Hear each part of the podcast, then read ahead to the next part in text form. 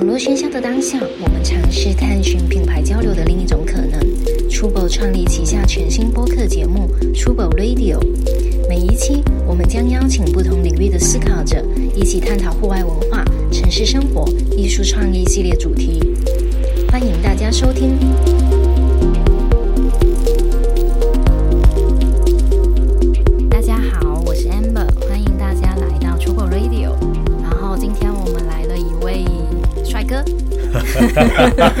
哎，怎么你们两个都小了？你们两个都在想说是谁是吗？哎，先是一位帅哥 Max，对，一如一如既往的 OK 在右边。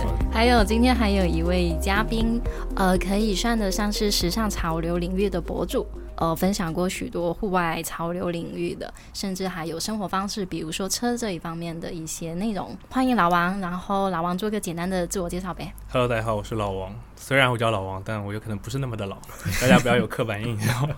其实我之前是做一些跟汽车、潮流、户外相关的自媒体，然后其实去年也有做自己的一个 team，就是专门做一些关于车、户外的潮流内容，然后它叫 Pole Life。嗯，然后大家有想法或者说大家有兴趣的话，可以关注。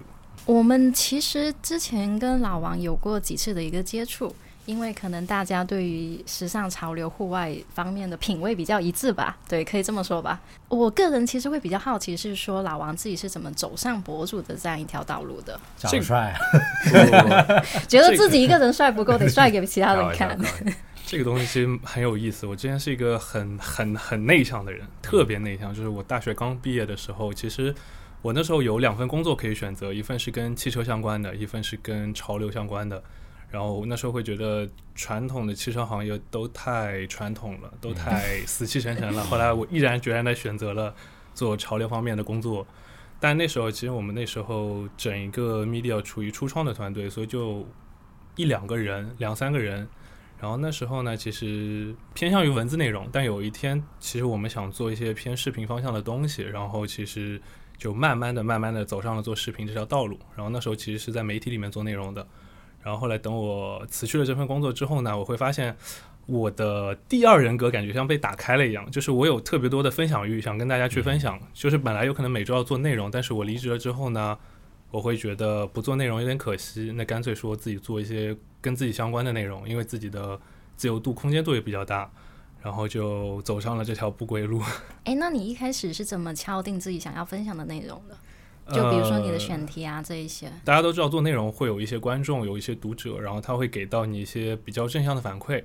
其实他们会很明确的告诉到你，其实我喜欢看你的节目，或者说我一直 follow 你，我是因为什么。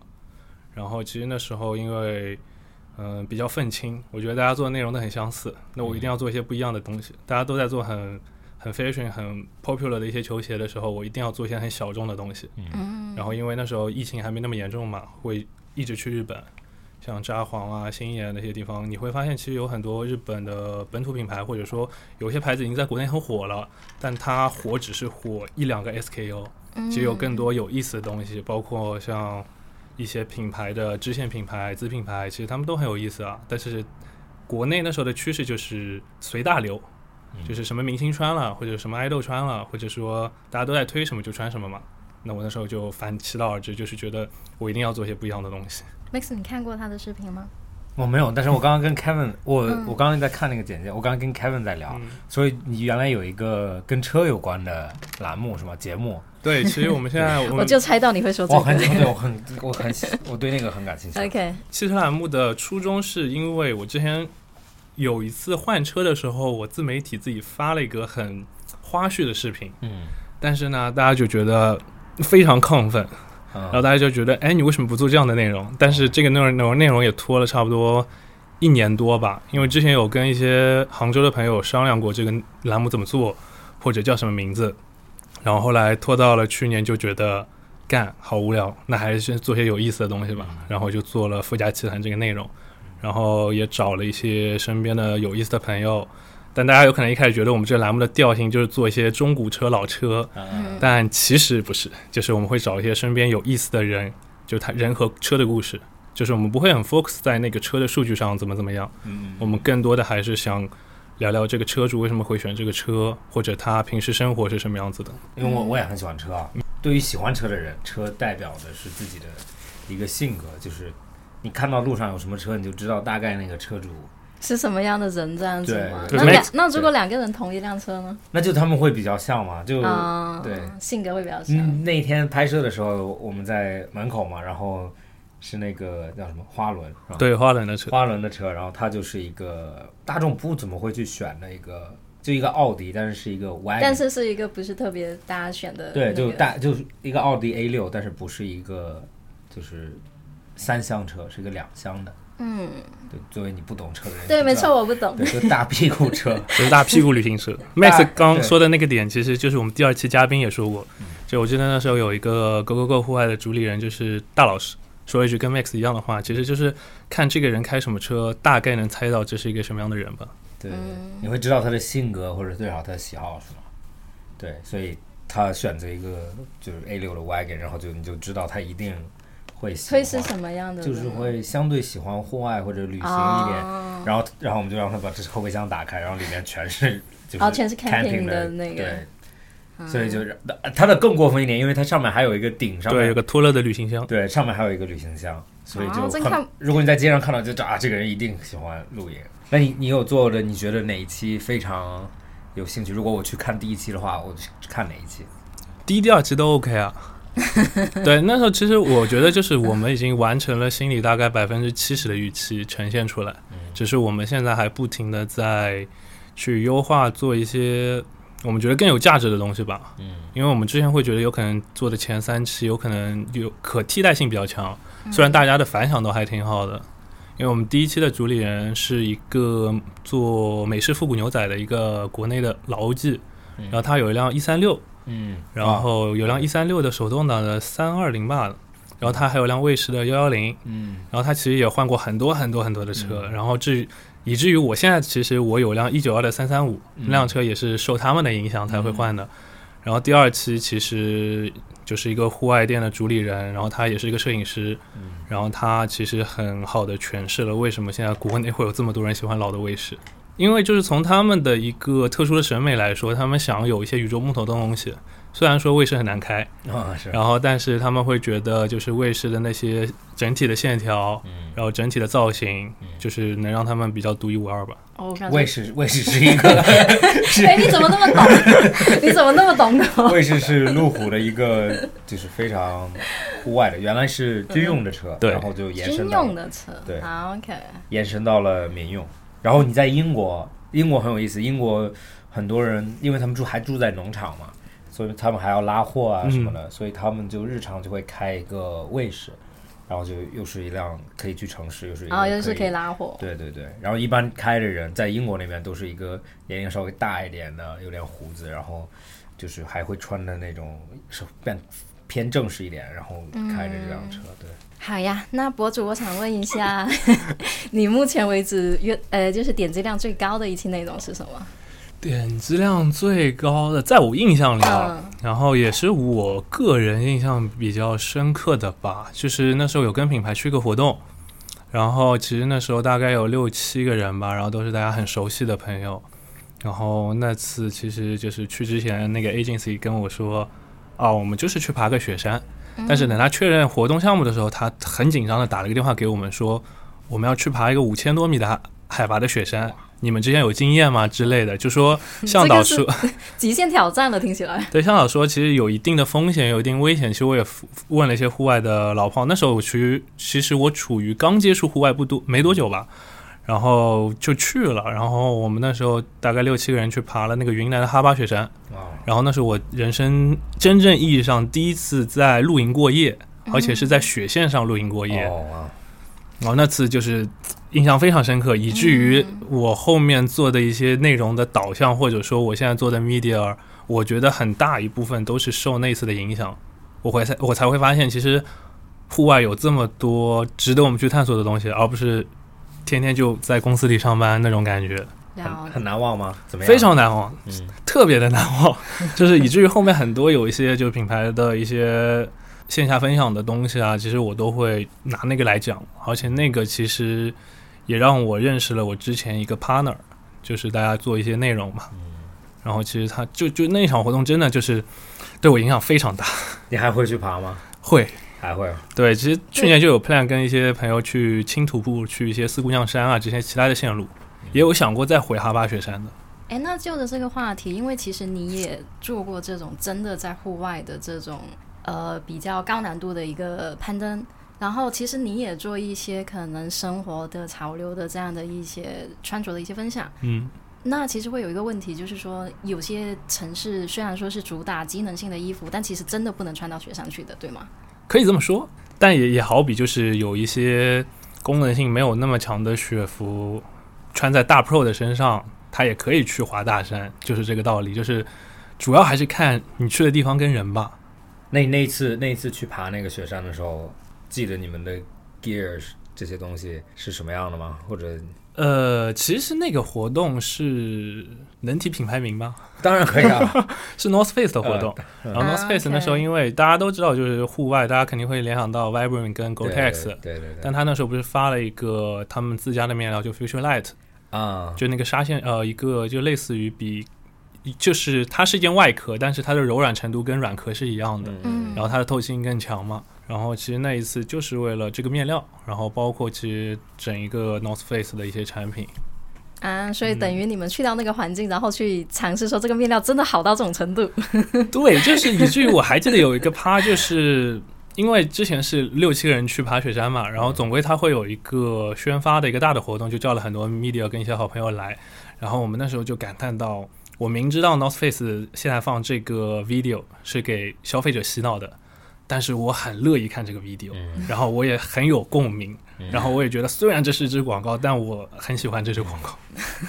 是特别多特别多性能材料，其实只是在非常极端的环境下才会有真正的区别，才会试得出来，对，感受得到。因为你在大部分材料在相对日常中其实没有真正的区别，嗯，没错，更多的是消费者的感受。就像比如说 Gore-Tex 就是一个很好的例子，就是 Gore-Tex 在城市里面和在另外一个普通雨衣在城市里面几乎没有太大的区别。对，对，只是在那种非常极端的时候才会有区别。哎，那你怎么看待现在就是大家还是即使不穿它去雪山，但可能在买的时候还是要想要去买那个点？一是我觉得还是大趋势吧，就是好像到了，就像现在有可能身边就有很多案例，就是像买鸟、买 North Face，其实他们的出发点只是为了潮流跟穿搭。就有可能我只是想有那么一件冲锋衣，它能适合我一些场景下的穿搭。然后还有一部分的朋友，有可能是真的他需要那么一个功能性的东西，有可能他要去 hiking，有可能他要去 camping。嗯，所以我觉得应该分为两三类人吧，我的感觉。嗯，了解。确实会有你的身边朋友，就是完全跟户外不搭嘎的，然后去买了一件军鸟或者买件三 L 的那种 Gore-Tex，就是因为它最好。但是这个也是因为我觉得人都有一种那种。我想要最好的，对对对，就在消费上会好像有这种不理性。对对，就像那个 Nike 的那个鞋子，那个 Next Percent，就那个破世界纪录马拉松的。对对对啊，对它虽然里面是块碳板，但是不适合大多数的跑者，它只适合专业的运动员。对，但然了很多跑者就还是挺喜欢的。对那件事情发生以后，我记得当时啊，那那天真的我记得挺清楚的，我们是跟那个 Hoka 的。就那个老板，嗯，然后我们在看鞋子，然后他们那会儿就突然停止工作，然后所有人都跑到一个手机面前，然后因为他们很热爱，他们就是很热爱跑步的，然后他们在那边看，然后看完以后，然后那个后客老板就说：“哦，他说你不用，他说你等着吧，明年马拉松现场就是比赛里面全都会是 Nike Nike 的鞋子或者这双鞋子。”然后真的就下一次就你看到除了一些就出现一个案例，就是啊有一个阿迪达斯的选手。穿着阿迪达斯的鞋，把底换成了 Nike 的。底，然后被摄影师拍到了，这是真，这是真事，这是真事，然后就被拍到了，然后就被大家在这个很尴尬呀，阿迪达斯太尴尬了。对，就跟今年滑雪一样啊，去到很多鞋厂，去年就有那个现象，就有可能去松花湖滑雪的时候，你看到满山遍野的全是 Burton AK，但 AK 飞了好多支线啊，包括 AK 它有日常的系列，就是没有任何。鄙视或者看不起的，就是有很多新手学推坡的时候的装备就是最好，对对，然后穿的 Burton AK 又是最顶的，对对，我们身边有很多这种案例，对对。但是我觉得这个东西就嗯，人各有志或者大家看法不同。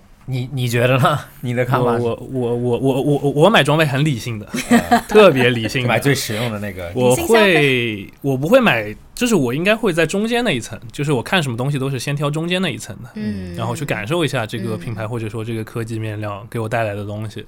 我今天其实没有买很多滑雪装备，有买过一条新的雪裤，但是我的实际的经验告诉我，其实雪裤也没必要买那么好的，对对，因为雪裤你经常要摔啊之类的。我今年那个新的一条。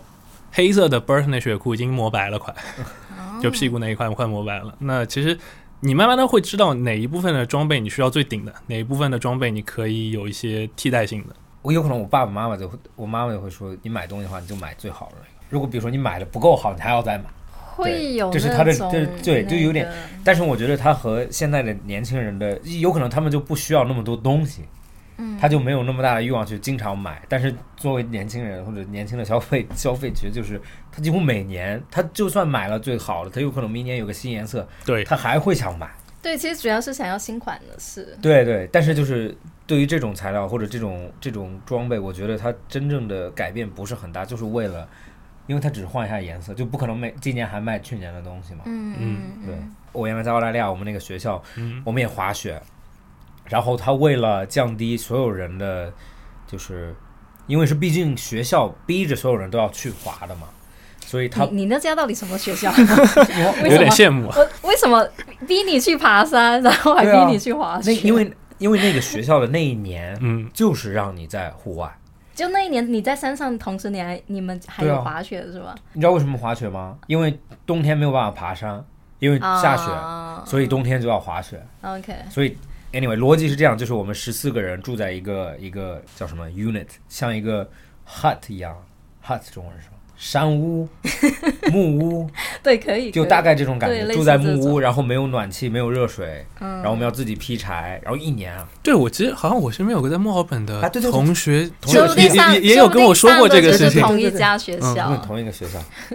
因为很少，因为很少人去，就是大部分听起来是一个很稀有的。因为我们学校是这样，就是九年级都在那里嘛，所以比如说从八年就是初中上的时候，就是很多人会选择九年级离开这个学校，嗯，因为家人不想让他孩子去那种地方，然后然后有很多海外的人会也不会去，嗯，但是反而会同时很多海外的人来这个学校就是为了九年级，对，所以九年级会有一个大的 gap。就 anyway，反正当时我记得。第一个学期就是澳大利亚是三月二月开学，所以就是年的夏天嘛。然后夏天的时候，他就会逼着你买 Gore-Tex 的东西，就是一个 shell 壳、上衣、裤子。然后因为下雨天要穿，它其实意思是这个是夏天下雨天穿，然后冬天的时候滑雪穿。然后所以就买了一个几乎没有牌子，应该是没有牌子，只有 Gore-Tex 的标。然后就好像也三哦，这个东西就是夏天可以用，冬天也可以用。你是对，就我的意思，它的逻辑就是就像。去户外其实不一定要花很多钱的原因，就是因为 Gore-Tex 这个壳，就是它会把，比如说防水这个东西，就是只是为了防水。嗯。那防水防雪，对吧？嗯嗯。那你如果冬天的时候，你里面就穿可以穿一个不防水的保暖的衣服，中间层，对对，然后里面再穿一个保暖保暖层，就是那个贴着皮肤的那一个层。所以意思就是，你这几件衣服拆开就能满足每一个季节。OK。所以就像刚刚我说的，其实很多。这种衣服不一定你必须买滑雪品牌才能去滑雪，你可以买很多别的品牌，它因为它是拆开在卖的。但是有些装备是有区别的。我记得，呃，有些人买很贵的睡袋，对我们买的就是普通的睡袋，我们老师用的就是很贵的睡袋。然后我记得老师的睡袋有可能冬天的睡袋。放起来也就这么大，对，因为那个羽绒睡袋可以缩到很小的，很小很小。但是我们的睡袋就睡袋就比它的大四倍，我觉得。啊，所以它贵是因为它又轻，然后又保暖，是吧？对对，因为睡袋这个事我也就工作室里堆了好多，一开始从那么大，然后慢慢变小，后来发现，哎，早知道就一步买到位了。对对对，那些就应该第一次就买最贵。哎，那我好奇问一下，哎，你现在最多的一个东西是什么？因为您因为工作关系，你应该会收到很多嘛？对，那应该单品的话是鞋子吧？对，还是鞋子，户外的鞋子是吗？嗯，都有啊。但其实你说哪个品牌嘛？对，那我估计前两年应该最多的是 Hoka。一开始那个我们做 Hoka 欧尼欧尼就是 Ultra High 的时候，其实国内因为 Hoka 还没进国内。对对对。然后那时候其实你在外网。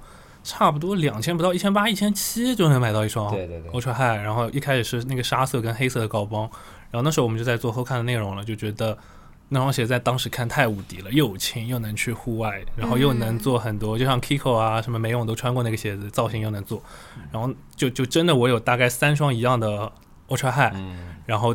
三双黑的，现在已经变成三个颜色了，因为你去过很多不同的地方，嗯，就包括你那个去到户外，假如那个涉水涉的比较深，或者是没有及时晾干，那三双鞋颜色就完全不一样。然后包括再回归到一些跑鞋啊之类的，就应该 Hoka 的鞋子还蛮多的，因为我记得鞋墙有那么一抹就是那个蓝。你喜欢 Hoka 的原因是什么？我一开始喜欢 Hoka 的原因是我觉得功能性特别强，嗯，就那时候有可能刚接触户外的时候，我觉得。因为它是高帮的，然后就是我觉得它满足了我几乎所有去户外的那个条件，嗯，然后而且我真的那时候就是去了那个西北，我去张掖的时候有沙漠、有冰川、有雪地，就很安心的交给他，再来就是他真的那时候做很多造型就很 OK 了，就有可能我穿搭有可能偏日系或者怎么样，那双鞋就非常 OK。其实 Hoka 蛮有意思，Hoka 因为我们也有跟他们接触，Hoka 就完全。他的老板就完全没有对时尚有任何，他们 focus 在铁人三项嘛？对他，对他只是很喜欢跑步。嗯，他每天早上。你说的是他品牌真正那个老板吗？还是说中国区的啊？OK。对，然后就是个法国老头，然后他就每天跑步，他就完全没有任何审美，他穿衣服像疯子一样，但他就很喜欢鞋子。所以他其实做后卡是为了分，就是做一双好的那种。对他很相信的是那个底的那个厚厚底，嗯，他一直叫 rolling，就是滚。但是其实当时他做的时候很反差很大的，其实大部分品牌都在做薄底。对，那时候就只有他们在做很厚的底。对，特别是你在跑步的时候，厚底就会，你好像常识上会觉得好像觉得有点奇怪。呃，因为它的帮帮底帮带，克里夫顿都是鞋底很厚的，然后它就是。他分那个公路跑跟越野跑的那些鞋子，然后就是那时候也有那个感觉，就第一次穿帮带的时候，觉得怎么能有双鞋这么软这么舒服？因为那时候其实那一段时间更多的大家很应该 focus 在那个 Adidas 跟 Nike 的一些鞋上，Ultra Boost 啊，Vapor Max 啊那些鞋子。但就是在那个环境下，你穿上了 Hoka 就感觉更不一样，那个脚感。他在美国好像火的原因是因为因为跑步膝盖会有问题。对对。然后他的鞋子就变成了。膝盖有问题的人也可以穿。我我现在就是。对他还有那个，他还有康复的拖鞋 啊，对，就是长时间你跑完之后穿那个厚底的拖鞋。对对对。真的吗？那我去查一下，因为我我我膝盖就有那个嘛，然后我之前还想继续跑，所以我就有特地去去买了一双好看。有区别吗？反正就舒服，但是我不知道会不会对膝盖真的有帮助，这个我还不知道。我觉得是一个很，就是有可能是心理作用。你觉得是心理作用是吗？因为大部分跑步问题还是你跑姿的问题。对啊，是人的问题跟鞋没关系是吗？你有听说过吗？我不知道你有听说过吗？他们说 Nike 改变了人跑步的姿势，跑步的姿势，对，没有哎。他说真正跑步，光脚跑步和穿鞋跑步是完全两个姿势。后跟落地是有现代跑鞋才出现的。OK，就是原来的鞋子，你去看啊，就比如说那种老的奥运会的那种鞋子是没有跟的，因为人的跑姿是前脚掌。先着地，所以是正常的，应该前脚掌先着地。或者你但是因为我们穿了鞋，或者现在比如说让你光着脚去外面跑步，你不可能用后跟着地，因为冲击力太大了。对对对。所以当时 Nike 做了它那个 Air，然后就出现了后跟有很大的气泡嘛，然后大家就说哦后脚掌可以着地，然后就培养出来现在的人们大部分人跑步觉得正确的跑姿是。然后想问一下，就是到现在对这个工作有厌倦吗？不可能说没厌倦，我觉得总归会有一个 有个周而复始的那个循环的过程，就有可能这段时间特别的亢奋，就想做很多有意思的东西，但是你做着做着就会觉得自己到底在干嘛？嗯嗯，一直会有这种感受的，有可能像最近一段时间我也觉得蛮低迷的，嗯，但是我觉得这个东西就是看每个人的状态去调整吧，就是我也很怕有一天我就没有热情跟。所谓的兴趣去分享内容，我觉得就是人的状态好与坏，做出来内容差很多很多的。就每次回头看的时候，就觉得前段时间我到底在干嘛？或者有段时间看之前做的，哇，之前怎么会这么亢奋，有这么多精力做这个东西？但是你的中间的那个，比如说瓶颈的那个时间时期，是来源于什么原因呢？嗯，来源于自我价值的否定吧。嗯嗯，就是你，因为我不会做很主流的内容嘛，所以我的流量跟。受到的反馈有可能不是那么多，或者说不是那么正向。我记得我很清楚，我一开始做内容的时候，经常喜欢跟观观众去杠。就那时候在公司公司里做栏目的时候，经常会有人跟我杠 Adidas 到底怎么读，Boost 到底怎么读 这个事情。你说在在评论里吗？在弹幕评论都有，弹幕特别多，因为那时候 B 站还很火嘛，就是什么样的分类的区的人都会看你的视频。没错，我也我也有点愤青，就是你行你去做那种感觉。对，等一下，可是阿迪达斯怎么读？不就是阿迪达斯吗？还有什么读法？Boost 就是像 Boost 这个东西，就是。国内的做视频的人的读法很多种，YouTube 上也很多种。对对对，对，就是很多人会抓一些很莫名其妙，让你觉得很莫名其妙的事情。Adidas 怎么读？Adidas 啊，不是吗？一对，但是有些人会说，有些是 Adidas，有些是 Adidas。Adidas 是那个欧洲人读的法啊，OK。然后美国人读 Adidas。对。那澳洲人呢？就 Adidas。Adidas，因为是英英英语系的那边，就调整状态去找不一样东西吧。因为我觉得做一样东西很容易让自己厌倦这个事情。就现在我身上 tag 有可能是汽车、潮流、户外，但原因就是有可能我做潮流做久了，我厌倦了，我想做一些，所以车就出现了。呃，车其实一直贯穿着在。OK OK，就是会找一些嗯更好玩、更猎奇的东西去做吧。因为自己很容易陷入一个没有激情跟热情的状态。嗯，对，我们之前有来参加播客的另外一位潮流博主，他也有提到一个东西，就是比如说像男性的，或者是说潮流这一块，其实很容易做到题材会有点枯竭。Kevin 嘛。我前同事 啊，是吧？嗯，我们之前有共事过半年，差不多。啊，他短暂的一段全职全职工作经历，曾经跟你是同事，是吧？对，对，没错，他分享过这样的一个观点。你也有同样的这种吗？我会，我会觉得，就是我，我很佩服现在很多博主，就是没有其他意思，就是为什么有些博主能很 focus 在做一些天天在做球鞋分享？我觉得这个事情我做不了的。就他再多变化，我觉得面料。设计颜色，还有一些就是所谓的噱头跟点嘛。你让我一年周而复始一直在做这个东西，我觉得我没法接受。我会觉得我一定要去经历接触一些新鲜的事物，或者说我做鞋的话，那我是不是可以不要天天坐在这张桌子前去做？我会想要换一些方式吧。嗯，不然我自己很容易受不了的。哎，我想问一下，为什么你刚刚刚开始的时候说你说你可以选择潮流或者车？对，两份工作。但是这这是都是媒体是吗？对，都是媒体。就是我从大学的开始，就我从高中时候骑摩托车了，然后那时候包括大学也一直在接触，就是两个轮子的东西。嗯。然后那时候也因为球鞋嘛，然后慢慢接触到潮流嘛，所以那时候我很明确，因为我学的是新闻，但我肯定说我不会出来去体制内工作，我去什么电视台报业。嗯。所以我很明确的在毕业那段时间，因为我最后一年没有去实习。啊，OK，我在玩，因为我因为我刚毕业的时候一直在木吉做兼职，做到了我大学毕业，所以我没有觉得我很需要去找份实习的工作。然后那时候毕业了之后，就两条方向的工作我都去投了，然后也都有一些回应，然后都去面试了，也都去复试了。然后那时候我就很纠结，因为就是两份工作都给我发了 offer，然后那时候我就想我该怎么选。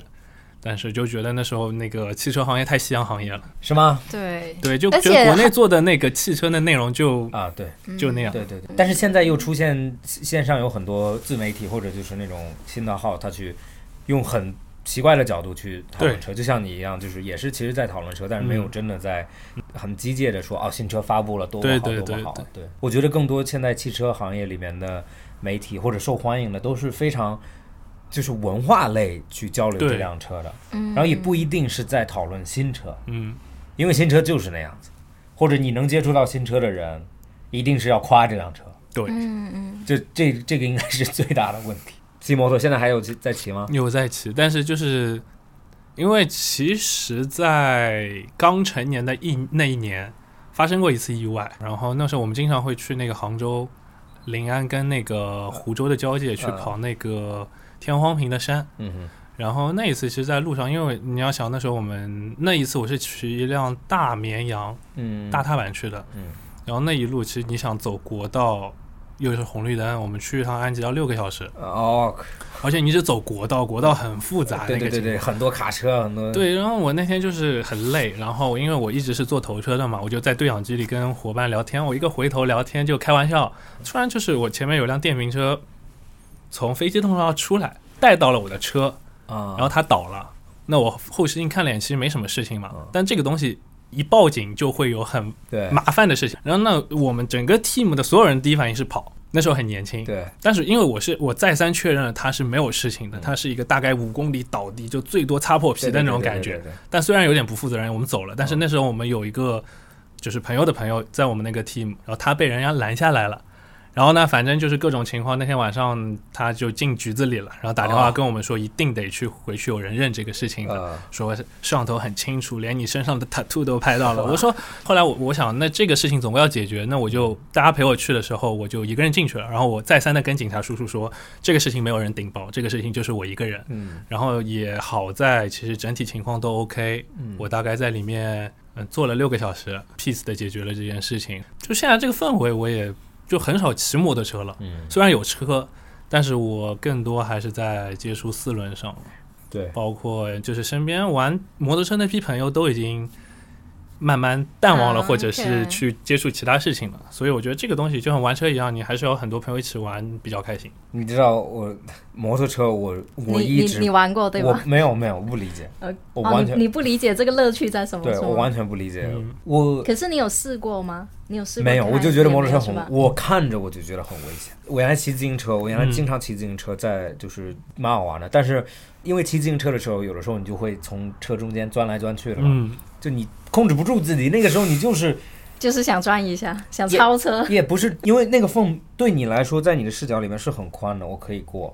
然后我想象不到，如果我有更大的马力，嗯，然后我还能走得很快，嗯，然后那我一定会抢更多的风，或者更过分啊。就忍不住会去做很多然后我也知道一定会比较危险。比较危险。嗯，你分享一下摩摩托车的乐趣是什么？或者摩托车和车，你觉得他们两个的区别是什么？我觉得是完全两个不一样的东西。就是骑摩托车真的是件很自由的事情，就很直白的说很自由。包括其实我觉得摩托车能从驾驶方面带来的乐趣，远比我现在玩四个轮子多很多。嗯，这么说哈，就早年我们开大排量的时候，它没有 ABS，、没有啊防侧滑，什么都没有，嗯，就是你很机械的。就是你和车，对，就是我和车，就是我给多少，手里给多少他，就走多少。对，然后包括很机械的，就是有国际档、有循环档的车，嗯。然后包括其实你像我现在很简单，我现在买辆手动挡的 M 四，嗯。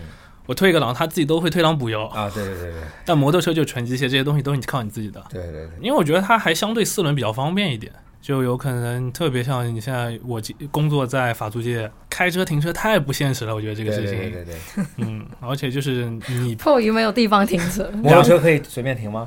当然不行啊。就是可以停人行道啊，摩托车但但总归比你找车位简单啊，但摩托车。可以就当电动车停了，对事儿啊，对，然后包括你去跑山的时候，那个感受到的风风景，跟你整个视角，就算你开辆敞篷车去跑山，我觉得都是不一样的。而且那个能给我带来的荷尔蒙，远比现在四轮要高很多。你有开车下过赛道吗？有，就那一群一起读书的人，嗯各个学校的，有可能我们是初中同学之类的，我们有就很疯狂，就骑着小踏板车嗯去开到南汇。南汇那时候有专门摩托车能下赛道的，那是我啊第一次骑摩托车下赛道。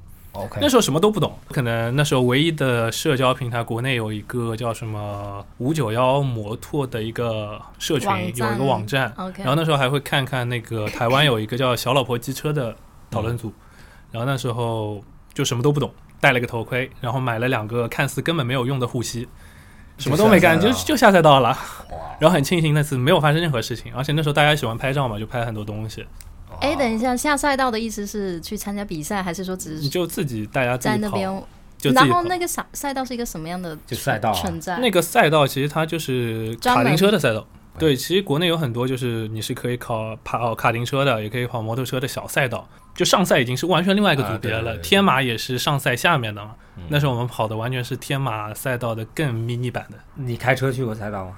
开车也下过，我第一辆手动挡的高尔夫的二来，嗯，然后那时候有去跑过几次天马，但就是觉得损耗太大，还不如收辆什么老破车。损损耗大，你觉得是费用上面，还是你对觉得对车的损耗？因为我觉得这个东西，我既要日常代步，就是我需要考虑东西太多了。我上一次赛道轮胎跟刹车皮，然后包括其实它会给你带来很多无形的一些高温的损耗。大部分的液体啊，对我现在假如开辆我的一九二三三五下赛道的话，我觉得那是一笔非常高的损耗跟费用。假如我要跑赛道，我就找跑赛道的车去干这件事情啊，不要不要干的不伦不类。我觉对，得，或者租别人的车，对对这样对对会更好。你有吗？你有试过吗？我没有，我有点理解你说摩托车的自由感，嗯，因为我觉得摩托车不一定要下赛道，对，因为摩托车，比如说你找一个很漂亮的路或者很漂亮的弯路，其实有可能你对速度感已经很强了。嗯，但是开车的时候，比如说日常开车，正常开，你是几乎没有任何快乐的。对，你在里面就是坐在跟坐在房间里面，还不如还不如玩游戏。如果这 差不多是这个意思。我一直很想下赛道，但是我一直很担心。我觉得下赛道还是和开车是有两个很大的，对，它是两个两个逻辑的东西，我觉得。对，就我觉得有可能开房车下赛道之前，可以完全去跑跑卡丁车，啊，对，卡丁车是一个很好入门的东西，嗯。而且包括其实上海其实这里氛围还可以，嗯就会有一些卡丁车的俱乐部是有超级四冲跟超级两冲的车。啊，OK，其实我更多有可能接触到，就除了上海以外，我会去广州，广州的氛围很好，嗯因为很多香港人会去。广广州去车，对，广州有很多的一些开两冲的朋友。上海属于就是排放的问题跟寸土寸金的问题，嗯然后能开的地方越来越少了。上海现在更多的还是一些娱乐车，就是给大众平时体验的，包括一些室内的电动的卡丁车。然后我就觉得要学的东西太多了。然后我跟你有一点，我也不太愿意开自己的车嗯，去，因为损耗太大。不光是损耗太大，我觉得你没有必要。有可能你开一个很普通的，比如说高尔夫的 GTI，有可能嗯就已经非常速度感，或者因为你的技术太太低了嘛。嗯 然后如果你比如说开一辆很好的车，然后你又碰不到车的极限，你就是一直在那边很慢的开，那好像你就没有，就那辆车就没有什么意义。关键是就是我感觉开自己车下赛道，你不会把它 push 的特别狠，对对但有的人会，至少我不会把它 push 到很狠。嗯我大概感觉到一个临界点，我就不会再往下 push 了。那是你能感觉到，有可能我这种都你连就你就担心自己感觉不到。对，因为就是感觉不到临界点，对有可能没有碰到车的临界点，对，但是碰到了我的人的临界点。你你看你看赛车吗？看你看 F 一还是我小时候小时候很奇怪，小时候我看 F 一是我姐姐带我看的。啊是吗？我姐姐那时候还带我看 NBA，带我看 F 一，然后我记得很清楚，我那时候去他们家的时候，F 一有时候都是几乎有很多时差的嘛，嗯，我跟他熬到一两点，然后我熬到十二点就睡过去了。然后他天天跟我那时候说莱克宁好帅好帅，我说你到底看车还是看 人呢？对对对对对，你说到这个，嗯，我我也看过 F 一跟 E EMBA，然后还有那个什么那个斯诺克，嗯，我也看过。对，都是我哥带我看的。因为我觉得那时候就是互联网没那么发达的时候，大家都在看电视。对对，而且有时候看 NBA 的时候，我记得很清楚，那时候家里有车嘛，然后有可能我印象里特别深，有一次就是我下课，我姐姐来接我，嗯。周六周日辅导班嘛，然后下课的时候，她跟我说，接下来那个科比要打球了，嗯然后她把汽车上不是以前调频嘛，有 FM 跟 AM，AM 可以收汽车的啊那个电视的频道，要在车子上听那个 AM 打球，哦可以 然后到了家之后直接冲上去开电视无缝衔接。哦，那你现在还看 F 一吗？我现在不怎么看，我现在就就之前有看过，打开电视看 F 一的时候，发现规则完全看不懂了。啊对，就从 DRS 有 DRS 后面的东西，我几乎都已经不知道在做什么。是有点复杂，嗯然后现在有点特别安全，它的因为现在的规则很保守嘛，嗯，FIA 的那种规全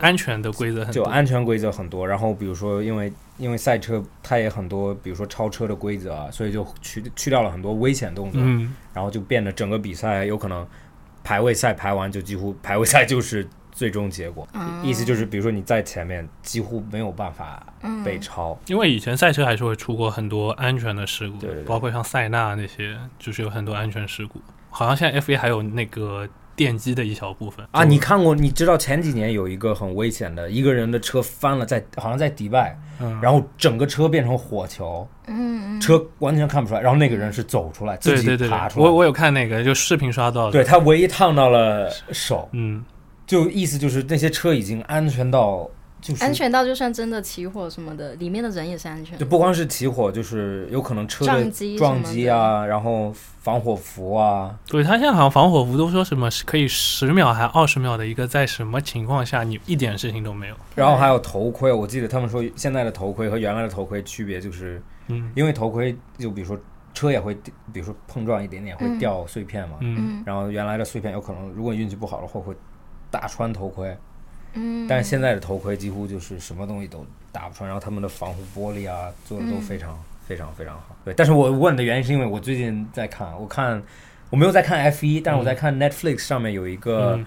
因为 F 一赛季很长，然后比赛很少，然后它不像是篮球或者怎么样，就是有一个观赏性非常强。嗯，Netflix 拍了一个纪录片，它就是把一个赛季拍下来，整合成嗯十几集、十二集，还是每一个就有可能七八集，我也忘了。F 一有意思的是里面的政治和后后期整理出来的故事。你是说选手的故事吗？对，因为 F 一是这样，就是最有钱的队赢，这是奔驰、法拉利，可以买最好的那个，做最好的那个坐，最好的车，用最好的呃装备，然后这个 Netflix 的内容就把下面的队也做得很有意思。它有一点像是，比如说法拉利、奔驰永远在比，嗯法拉利、奔驰、迈凯伦，但是下面的队其实也在比，就他们只是他们没有在跟法拉利第二、第三集团的呢，对，他们在跟 OK，接近自己的比，嗯，然后他就把这个故事排这样子排了一下，然后就看着就很有趣，啊。就是你会觉得哦，这样子你有可能下次看就大家不会只看到顶部的那些人，对因为顶部就只有那三个队，他们嗯。一直在换着第一、第二、第三，就这样。Point 也是就是很，现在因为很多内容或者很多拍摄方式让，让这些比赛或者让这些东西变得更更有趣。对，然后大家看到会更更好接受这个东西，接受这个文化。对，就很多 现对，就像你说的，现在那个节目很多女的看，因为赛车手都很帅，嗯，啊然后他们也不在乎真正赛车比赛结果，只只是看这些人们，人的故事觉得有意思，喜欢上，对，像一个真人秀了感觉。我们最期最近一期副驾期，他也在拍一些跟赛事相关的，因为身边有个朋友，他是从那个北美留学回来的，嗯。然后之前就跟我几个好兄弟在北美跑那些耐力赛，嗯。就自己 team 组的买了车，有 FIA 的那些规定，OK，然后回了国内之后，其实家里还条件比较好嘛，嗯。他在跑一些中汽联的比赛，啊，然后其实我们觉得就是在他身上有会有一些争议点，包括大家对留学生的一些争议点。然后就前段时间还跟他去了，就韩寒的车队去了三三三，啊，然后去拍了一些有意思的内容。争议点主要是体现在就很多人都觉得留学生就是挥霍大笔钱财去国外各种玩嘛，啊、就然后回了国也是那个状态嘛。觉得可能没干什么正事，就一直在那个啊。那你的看法呢？我的看法就是，就好比来说，你说国内读大学的有一些人也是天天在挥霍钱财啊，对，可能会获得少，对啊，大家只是对但也在对于留学生干的负面的事情在无限的放大，我觉得因人而异的。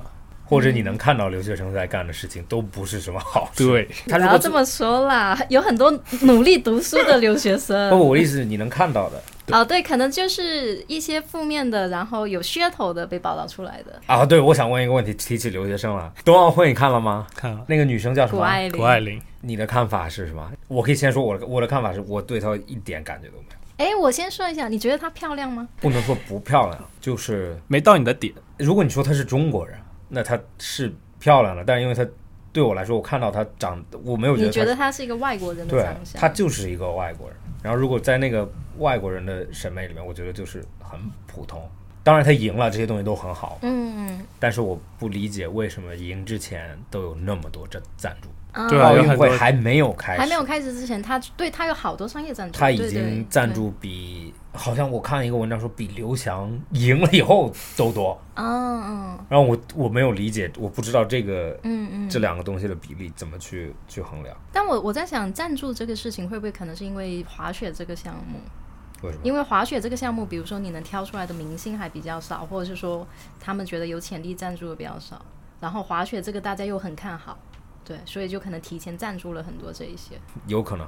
但他一年前就给瑞幸咖啡拍了，不是很理解。那说说你的想法，嗯，看苏一鸣的感觉更大一些吧，我觉得。啊，对，我也觉得苏一鸣更我看那个谷爱凌双板的时候，就是总觉得他强到赢很多比赛是理所当然的事情，没有那种很看个比赛让我很起鸡皮疙瘩。但是苏一鸣做很多幺四四零的时候，我就会觉得哦，对就会还心心潮澎湃。对然后苏一鸣的故，他我看着他更，我觉得他更真实一点。嗯这个小孩子更真实，就是他他的整个状态和他对外的形象都比较真实。这两天他那个在那个北京南山那个雪场，那个雪场已经关了，就已经化成水了。他玩的就很，也不是说天真嘛，就很很自然的嗯，在那边跟很多朋友玩，就没有任何架子，就玩的很疯很疯。可能看到他非常喜欢这个东西。对，但是当然，那个那个女生谷爱凌，谷爱 谷爱凌，谷爱凌有可能，我说她的原因是因为其实也会有一点嫉妒，对她就是感觉太完美，太优秀了。对，对，就是作为一个一个现实中存在的人而言，她太完美了。对，那当然人家是上学又上的好，又又是奥运冠军，然后又长得不丑，然后又有这么多赞助。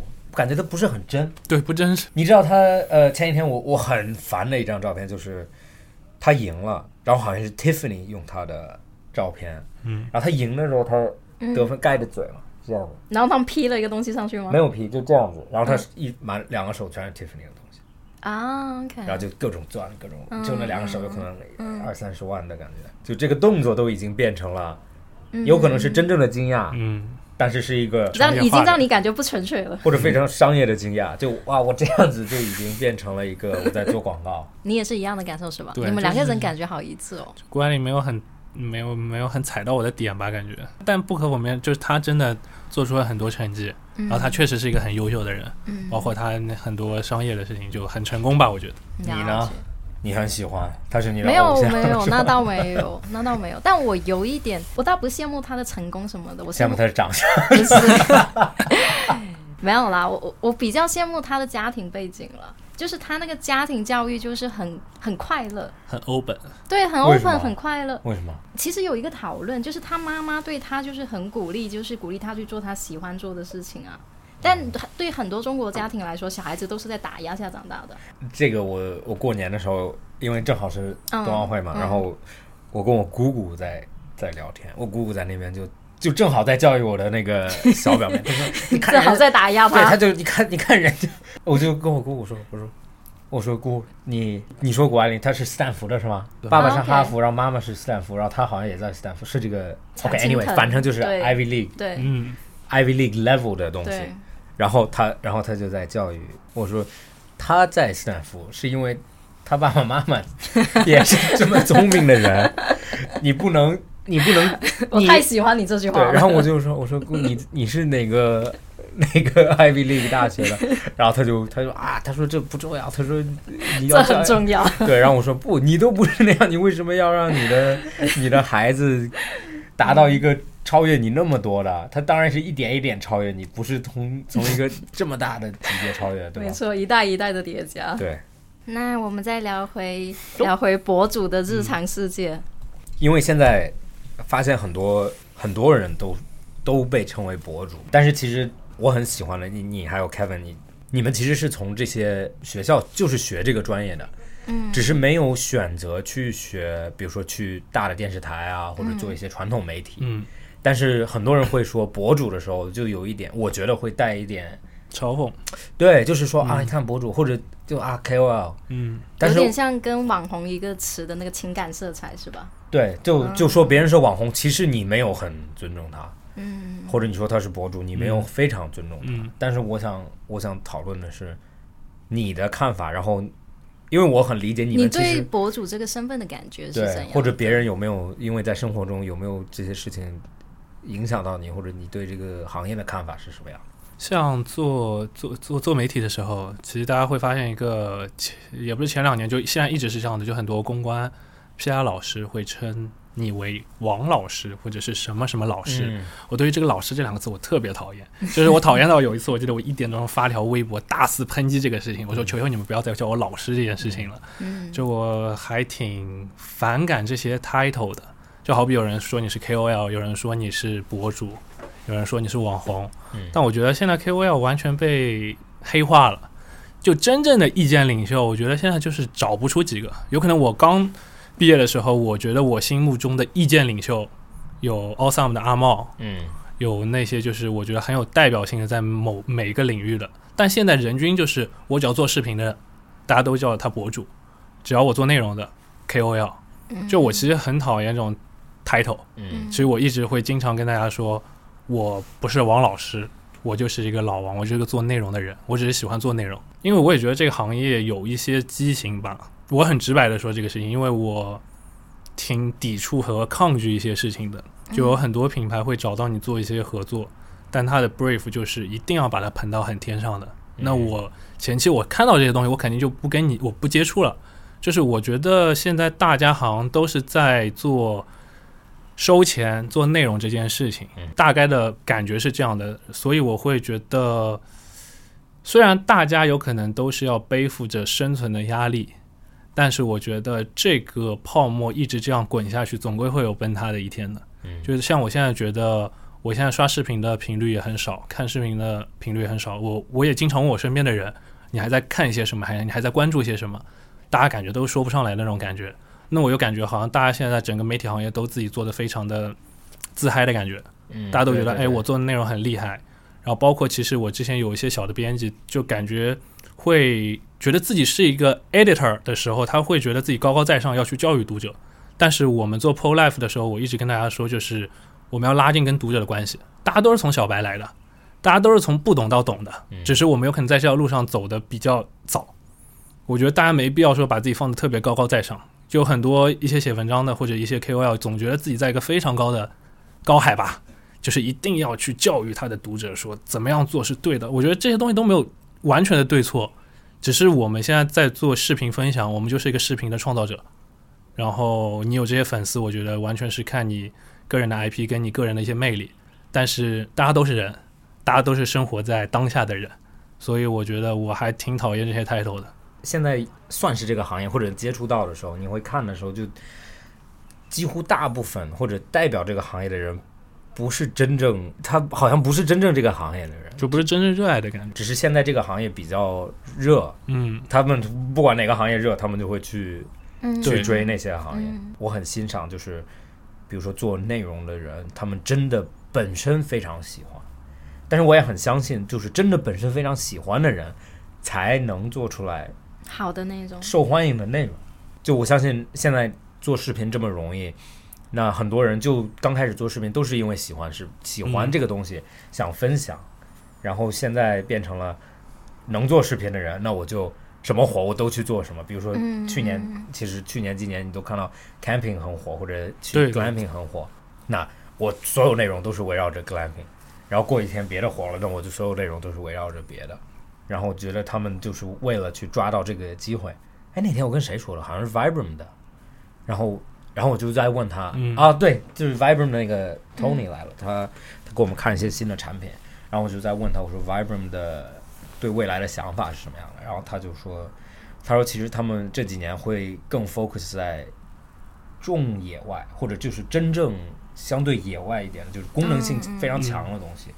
然后我说，哎，这个很，哎，很不一样啊。我说为什么？然后他就说是，因为其实他们看这个中国市场是原来是没有户外，原来人们都不知道户外是什么。那通过 camping，比如说你现在开车去某个营地，在那里待着，那你到那里的时候，你拍几张照片，做点吃的，OK，你做一次可以，或者做两次，但第三次、第四次你不不可能还重复同样的事情嘛，就你只是换地方吃饭而已。嗯所以他的意思就是说，那他们更专注一些，比如说攀岩啊，或者水水上运动啊，这种小众运动。然后就是说，那你未来的人们到这个地方，不只是吃饭，那有可能会尝试一些别的活动，嗯，然后就跟他们的产品这样子去互动。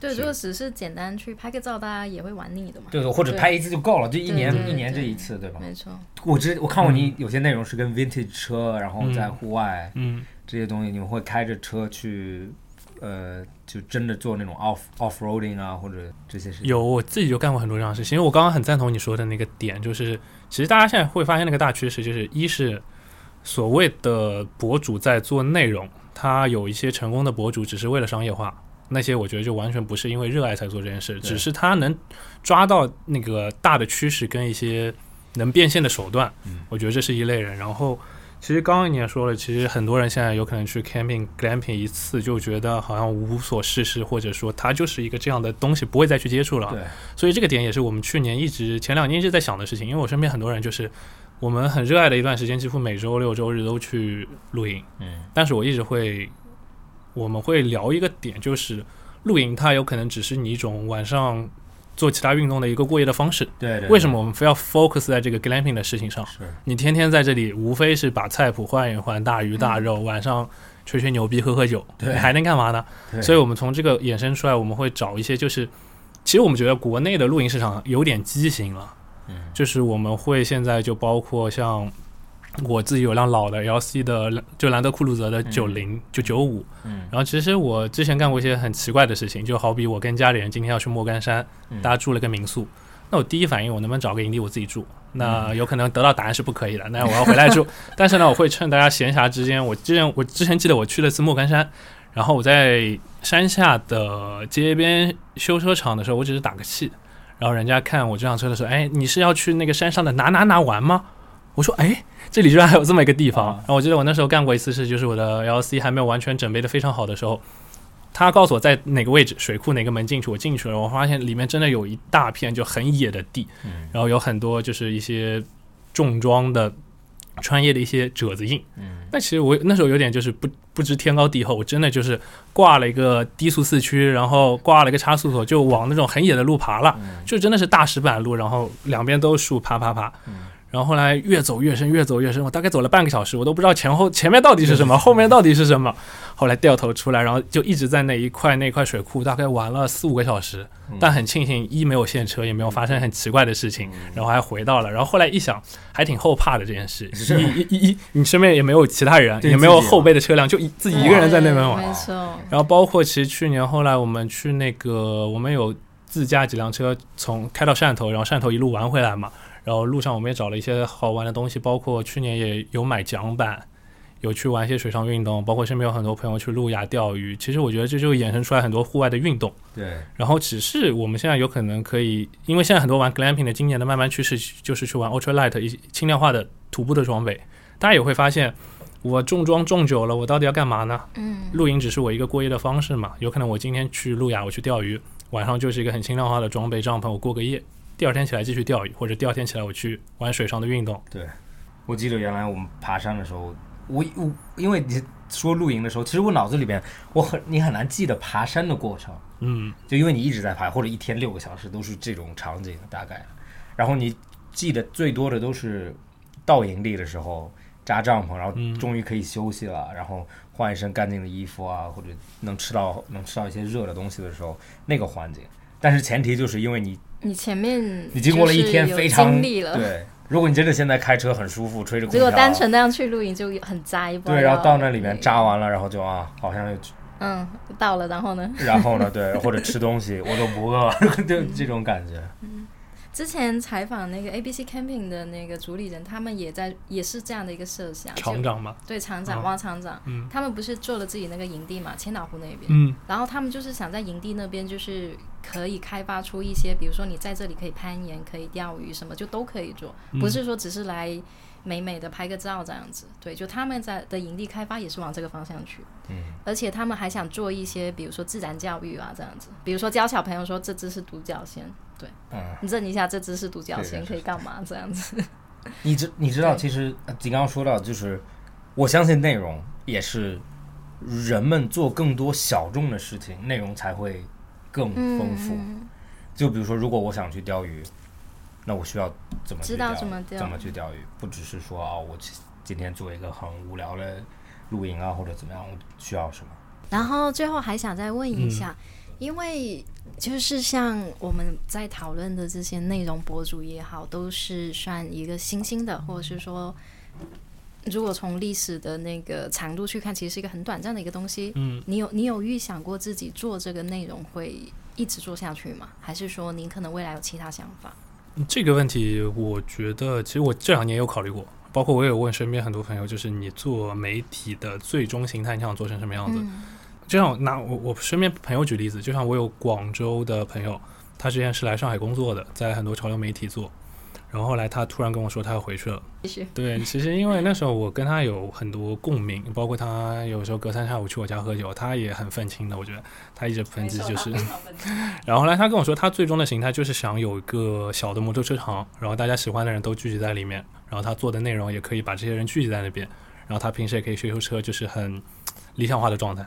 其实我那时候，我觉得我的理想化的状态就是，我有那边一群读者，然后我有一个我自己的，现在可以称为社群吧，但我觉得也不是很像社群。我就希望大家这帮人玩在一起，然后同时可以去做一些有意思的活动，同时可以通过其他性质去盈利，保证这个组织它能运营下去。所以就不一定是说依靠那种这个。对，我觉得内容这个东西很不好说，有可能前两年投放或者说品牌需求，或者说你内容变现有很多很多渠道，但有可能说实在一点，这两年品牌都很聪明了，他分着投，或者说他需要哪样的 case 去投你，或者说他觉得我们有做有一些置换或者怎么样，就是我觉得现在有可能做内容做博主就是不是那么自由，就很多时候都会被品品牌牵着走。嗯，因为你要考虑到很多生存的东西，你一定要去做，做了之后你会影响到你整个做内容的排期跟一些规划，然后你就会发现你慢慢的，就我现在觉得，假如一一个做媒体或者做博主，他有百分之五十的时间是自己的，百分之五十时间要去消化商业化的那些需求的话，已经是很成功的了。我觉得，嗯，就对于我来说，我现在有可能有隔一段时间就会被捆绑的很难受，或者怎么样，就是我觉得。内容可以有，但是不一定要靠内容去变现。嗯，就内不要考虑内容变现这件事情，你的内容就会做的很纯粹。嗯，对。但是，一旦因为我之前一直会跟大家研究一个事情，就是我怎么把商业的事情，就是内容商业进入到内容的时候，我怎么把这个内容做的又漂亮，是广告。后来我发现这个事情不可能。就是我根本找不到那个 balance，我我后来就是灌输的一个点，就是它是商业就把商业做到最好，它是原创内容你就把原创内容做到最好。嗯，因为我们有可能之前，就像我跟 Kevin 再往前一段时间，我们大概花了一年的时间，我跟我的整个 team 的人去找这个平衡点。后来我会发现做出来的东西四不像，那干脆为什么不把一个事情做到极致？你要把它 mix 在一起，那感觉我是至少我是没有找到那个平衡点。后来我的点就是，它是广告，它是商业，它是客户投的，那我就把这一块做到客户最想要的。假如我这是我原创内容，我就一定不要去考虑任何它是不是存在着一些植入或者商业变现的可能性。就刚刚咱们也其实聊的蛮多，就是说电视啊，然后我现在就发现内容，因为原来在电视上的内容就是内容和广告是。对，没错，它是两个板块，对。对对对，就是这是我的内容，这是我的广告，没错，我会很明显告诉你现在是广告，对广告时间，广告时间。然后有一段时间互联网出现了，或者就是大家对广告非常敏感的时候，就是大家就会发现，呃，OK，广告我不想看，那怎么办？付费啊，或者怎么样？那其实你付完费以后，这些平台它不会傻到我就停止收入广告这一部分钱，我就你纯给我钱，我只做内容。那就像 Netflix 这种一样，Netflix 原来就是你付费就没有广告，或者你就付费就可以看，嗯，然后里面就不会有广告。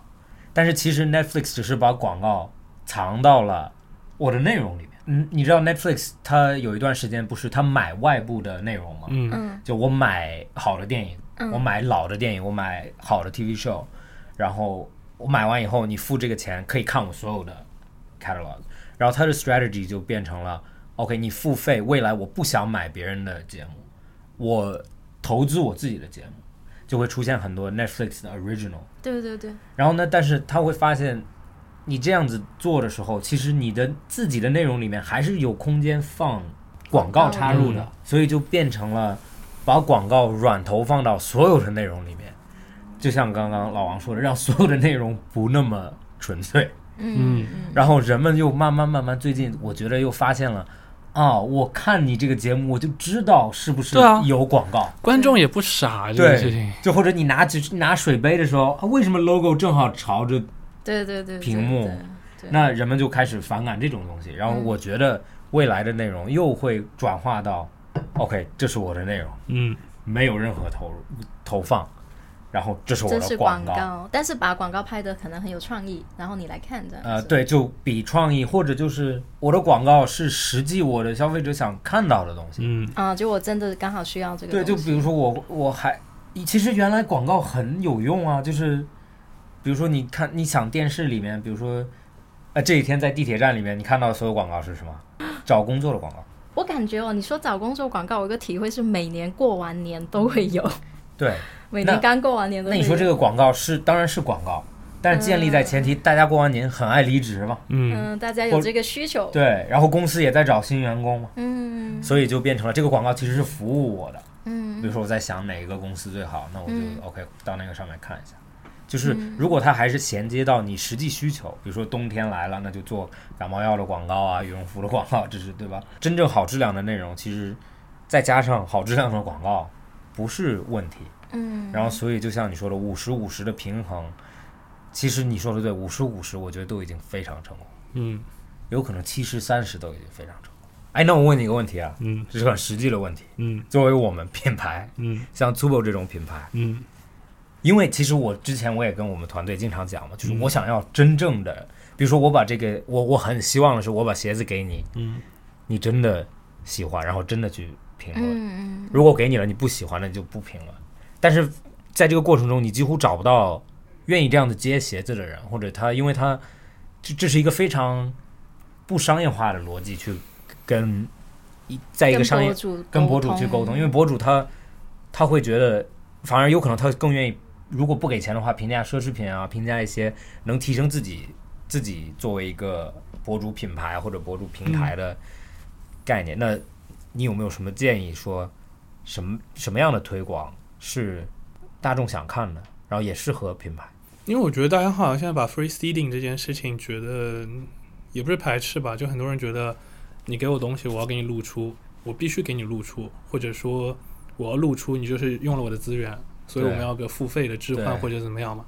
但是我也会经常遇到这种情况，就是现在大多数，因为我以前刚开始从事这个行业的时候，我会觉得收到 seeding 是件很开心的事情，是，就各大品牌什么 Steeding，然后很开心很多，对这是我的荣耀墙，对对这么多东西。对但是你会发现，你要背负的东西很多。他给到我，我一定要露出，这个东西就慢慢变成不纯粹。但大家现在的思考逻辑都是这样子的：你给到我，我一定要露出，就好像发邀请函这个事情也是一样的，就我给你你就必须发很病态。大家这个事情，以前有可能只是单纯的，我今天收到一件真的东，然后 seeding 的东西我真的很很喜欢我去发嗯但我现在也会去筛选一些就 free seeding 的东西嘛。